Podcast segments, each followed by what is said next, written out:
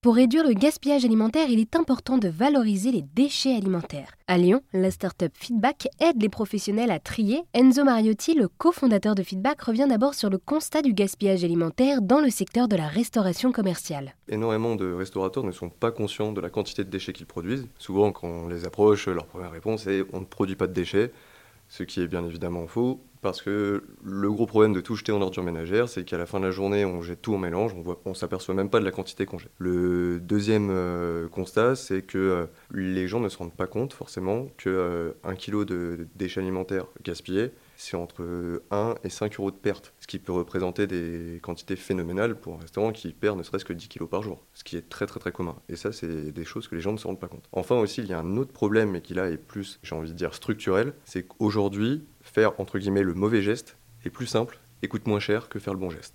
Et c'est surtout là-dessus qu'aujourd'hui, nous, on aimerait bien agir, et cela, on le fait grâce au projet Feedback. Et lorsque tous ces euh, déchets alimentaires reviennent euh, dans les, chez les agriculteurs de nos régions, finalement, vous assurez une économie circulaire?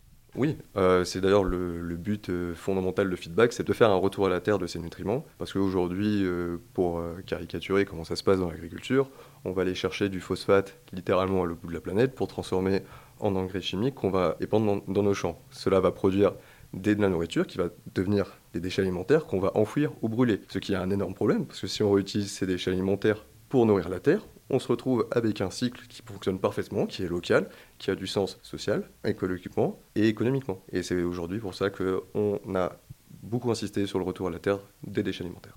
Et pour les agriculteurs qui euh, reçoivent donc ces déchets alimentaires, à la fin donc, euh, du, cercle de feedback, c'est eux qui viennent à vous ou c'est vous qui les trouvez? Alors, nos déchets alimentaires sont transformés en compost, donc ce que reçoivent euh, les agriculteurs va être du compost. Ce compost, aujourd'hui, n'est pas créé par Feedback, car ça demande des ressources très importantes, autant du point de vue de savoir-faire que d'un point de vue foncier. Et aussi, pour faire du bon compost, il faut généralement avoir un mélange de deux tiers de matière verte, de déchets verts et un tiers de déchets alimentaires. Or, nous, on collecte que des déchets alimentaires, on n'a pas cette matière verte.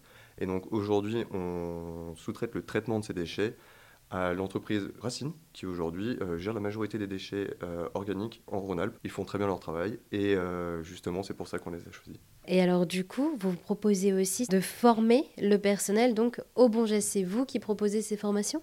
Oui, on propose ces formations tout simplement parce qu'on s'est aperçu qu'il y a énormément de gens qui peuvent travailler en cuisine qui ne sont pas du tout conscients ou même sensibles des déchets et de la vie des déchets.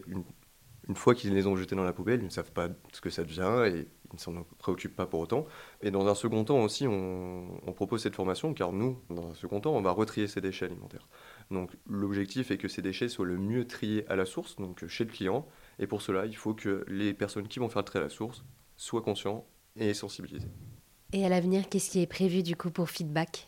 Alors, euh, il y a de multiples développements euh, à venir. Déjà, notre objectif est de réussir notre première levée de fonds pour pouvoir euh, financer notre croissance.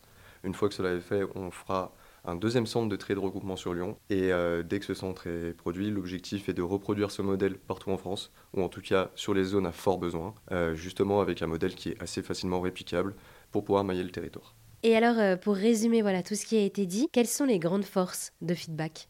Je dirais qu'aujourd'hui, les grandes forces de feedback est que, euh, avant de penser à nous, nous pensons à nos clients et nous pensons comment eux, ils vont pouvoir utiliser notre solution et nous concevons véritablement cette solution pour l'utilisateur et non pas pour nous. Et ça, c'est ce qui est le plus apprécié, je pense, auprès de nos clients. Eh bien, merci beaucoup Enzo de nous avoir euh, présenté Feedback à Lyon. Merci beaucoup à vous. Et pour en savoir plus, rendez-vous sur erzen.fr où vous trouverez toutes les informations.